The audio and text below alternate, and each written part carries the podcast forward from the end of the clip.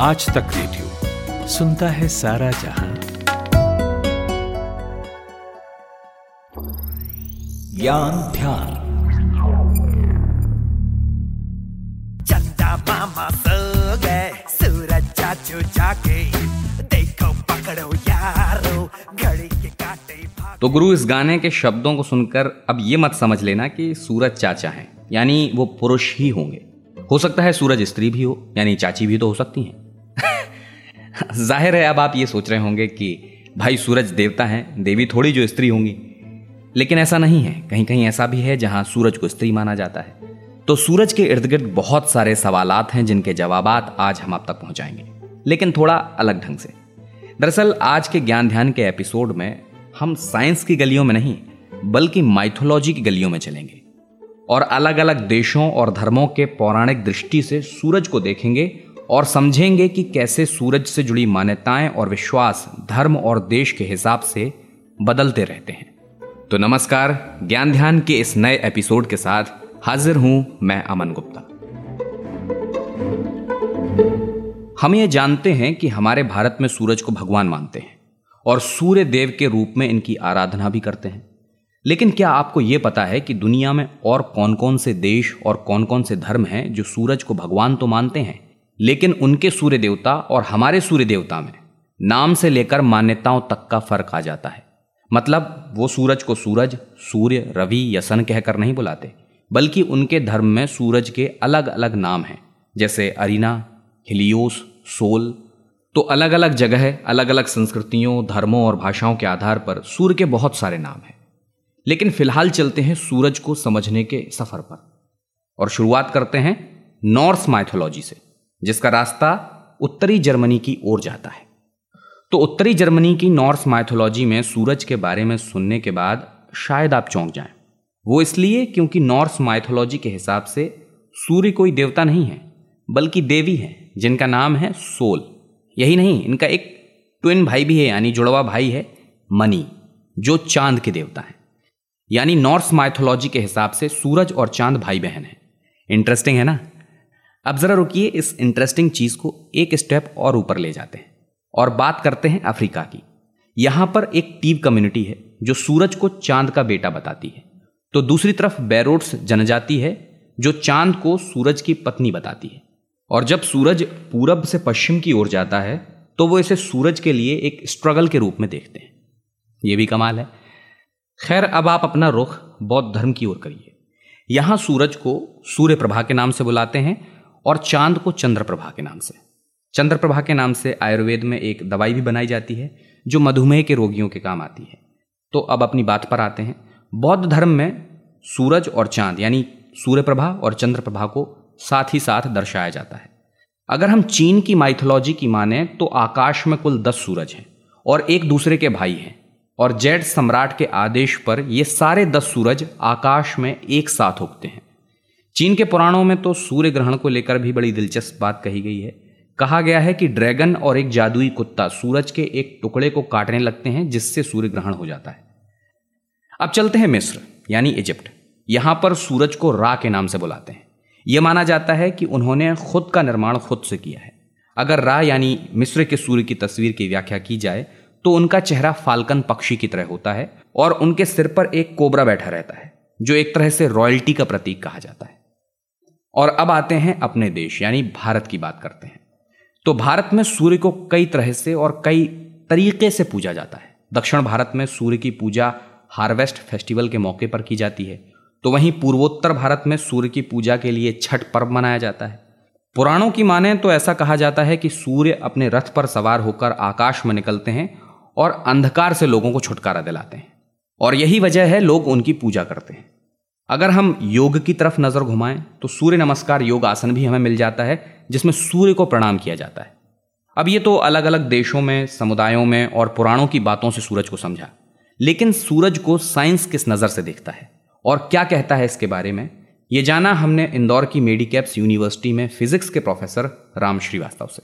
सूर्य का जहाँ तक सवाल है, यह हमारी धरती के लिए ही नहीं, हमारे सभी पेड़, पौधे, प्राणियों के लिए, जीवों के लिए, मनुष्य के लिए, पक्षियों के लिए, सबके लिए, समुद्र में रहने वाले जीव जंतुओं के लिए, सबके लिए ये एक प्राणदायक है। और यही एक कारण है कि हमारे पुरातन साहित्य में यहाँ तक कि रामचरित मानस में भी ये लिखा हुआ था क्षिति जल पावक गगन समीरा, पंच रहित अति अधम शरीरा। यानी जो हमारा शरीर बना है, ये पाँच तत्व से बना है। वो पाँच तत्व है, आकाश, अग्नि, धरती, वायु, जल। लगभग आठ अरब वर्ष पूर्व सूर्य का जन्म हुआ था। इसके अंदर है क्या? इसके अंदर हाइड्रोजन एटम है। हाइड्रोजन के एटम गुरुत्वाकर्षण के बेहद भारी दबाव के कारण, प्रेशर के कारण, और उसमें जो तापमान की वृद्धि हुई, वो तापमान कितना था? वो तापमान इतना बढ़ गया, इतना बढ़ गया कि लगभग डेढ़ करोड़ डिग्री एब्सोल्यूट टेम्परेचर हो गया और उसके कारण हाइड्रोजन के एटम परस्पर चिपक गए, हीलियम बनाने लगे।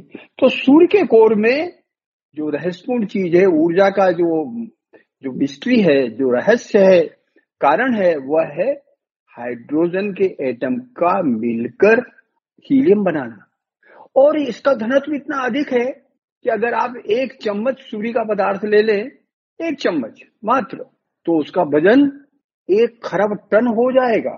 सूर्य का जो इस समय आकार है, वो इतना अधिक है कि लगभग आठ लाख चौसठ हज़ार मील मोटा यह सूर्य गोलाई में व्यास के आकार पर है। अगर इसका वज़न धरती की तुलना में देखा जाए तो 109 धरतियों के बराबर इसका आकार है। आप सोच सकते हैं, कितना भयंकर है। और धरती के वज़न की तुलना में यह तीन लाख तीस हज़ार गुना ज़्यादा है। और हमारे पूरे सौर मंडल का निन्यानवे दशमलव आठ छह प्रतिशत इसमें पूरी तरह से मास पदार्थ भरा हुआ है। हर ग्यारहवें साल में सूर्य की सतह पर जब जो नाभिकीय विस्फोट भीतर होते हैं, उनसे वहाँ एक मैग्नेटिक कैनोपी बन जाती है टोप जैसा बन जाती है, उससे जो चले आते हैं plasma charge particles proton neutron और बहुत सारे पदार्थ, लपट धपन कहते हैं, वो सोलर विंड सौर हवाएँ, दबाव के साथ, तेज़ी के साथ सूर्य से आंधी चलती है कभी कभी धरती पर टकराती है, धरती के चारों ओर घूम रहे चुंबकीय क्षेत्र में फंसकर जब उसके चार्ज पार्टिकल इलेक्ट्रॉन्स परिक्रमा करने लगते हैं, घूमने लगते हैं तो इलेक्ट्रोमैग्नेटिक वेव्स निकलती हैं और यही उत्तरी ध्रुव पर जाकर रंग बिरंगी आतिशबाजी करते हैं, जिसको अरोराज बोलते हैं जिसको देखने के लिए पूरी दुनिया जाती है। लेकिन हर ग्यारहवें साल यह सूर्य का जो विस्फोट होता है, जो कैनॉन से एक चार्ज पार्टिकल प्लाज्मा निकलता है, जो धरती की ओर आता है कभी कभी उसका कारण होता है जब हम दूरबीन से सूर्य को देखते हैं तो उसमें काले धब्बे नज़र आते हैं, जिनको कि पहली बार गैलीलियो ने रिकॉर्ड किया था। वो काले धब्बे, जिनको कि सन स्पॉट्स कहा जाता है, कभी बढ़ जाते हैं, कभी घट जाते हैं, हर ग्यारहवें साल। ये थे इंदौर की मेडिकैप्स यूनिवर्सिटी में फिजिक्स के प्रोफेसर राम श्रीवास्तव। तो आज आपने जाना और समझा कि कैसे सूरज को अलग अलग देश अलग अलग समुदाय अपने हिसाब से देखते हैं और अपने हिसाब से इसकी पूजा करते हैं। हमें उम्मीद है कि ज्ञान ध्यान के इस एपिसोड के बाद आपको सूर्य को पौराणिक दृष्टिकोण से समझने में मदद मिली होगी। कोई और विषय हो जिस पर आप चाहते हैं ज्ञान ध्यान हो तो हमें ज़रूर लिखिए। हमारा पता है रेडियो एट आज तक डॉट कॉम इस ज्ञान ध्यान के लिए रिसर्च किया था हमारे साथी सूरज कुमार ने। प्रोग्राम से जुड़ा आपका कोई सुझाव है, सलाह है या शिकायत भी है तो हमें आप रेडियो एट आज तक डॉट कॉम पर ही ईमेल कर सकते हैं। अब मुझे यानी अमन गुप्ता को इजाज़त दीजिए। सुनते रहिए आज तक रेडियो। नमस्कार।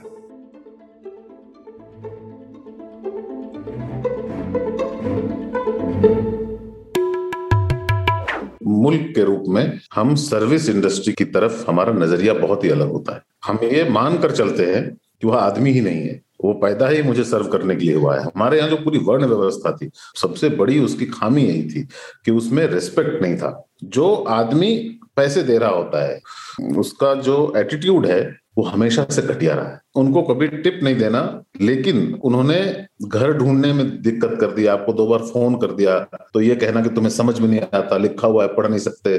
पिज्जा का लेके ऑर्डर मैं गया बंगले के अंदर, मैंने ट्रीटिंग बेल बजाई फिर क्या होना था मेरे भाई, मेरे प्यार की खुशबू से वो खोलने दरवाज़ा आई ब्ला ब्ला और आखिर में उसके दोस्त कहते हैं, तू बंद कर, फेंकना, पकड़ा गया, देखना। करते हैं हम ये दुआ उस खुदा से हो जाए सच तेरा सपना बहुत पॉपुलर गाना रहा है हम लोग की बहुत ज़बरदस्त गाने याद रखते ध्वाका होएगा।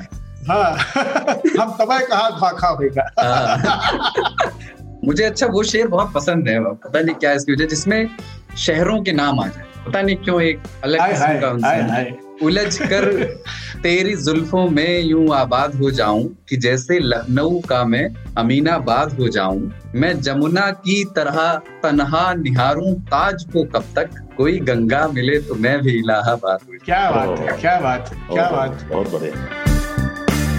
तीन रंगों के तीन किरदार ताऊ बाबा और मैं यानी सरदार। हर हफ़्ते हम करते हैं बतकही सारे जहान का ज्ञान और मज़ेदार गप भी। सुनिए हमारा वीकली पॉडकास्ट तीन तार नया हफ़्ता, नया पवार। आज तक डॉट इन स्लैश रेडियो के साथ साथ Spotify Jio Saavn Apple podcast और गूगल पॉडकास्ट जैसे ऑडियो प्लेटफॉर्म्स पर।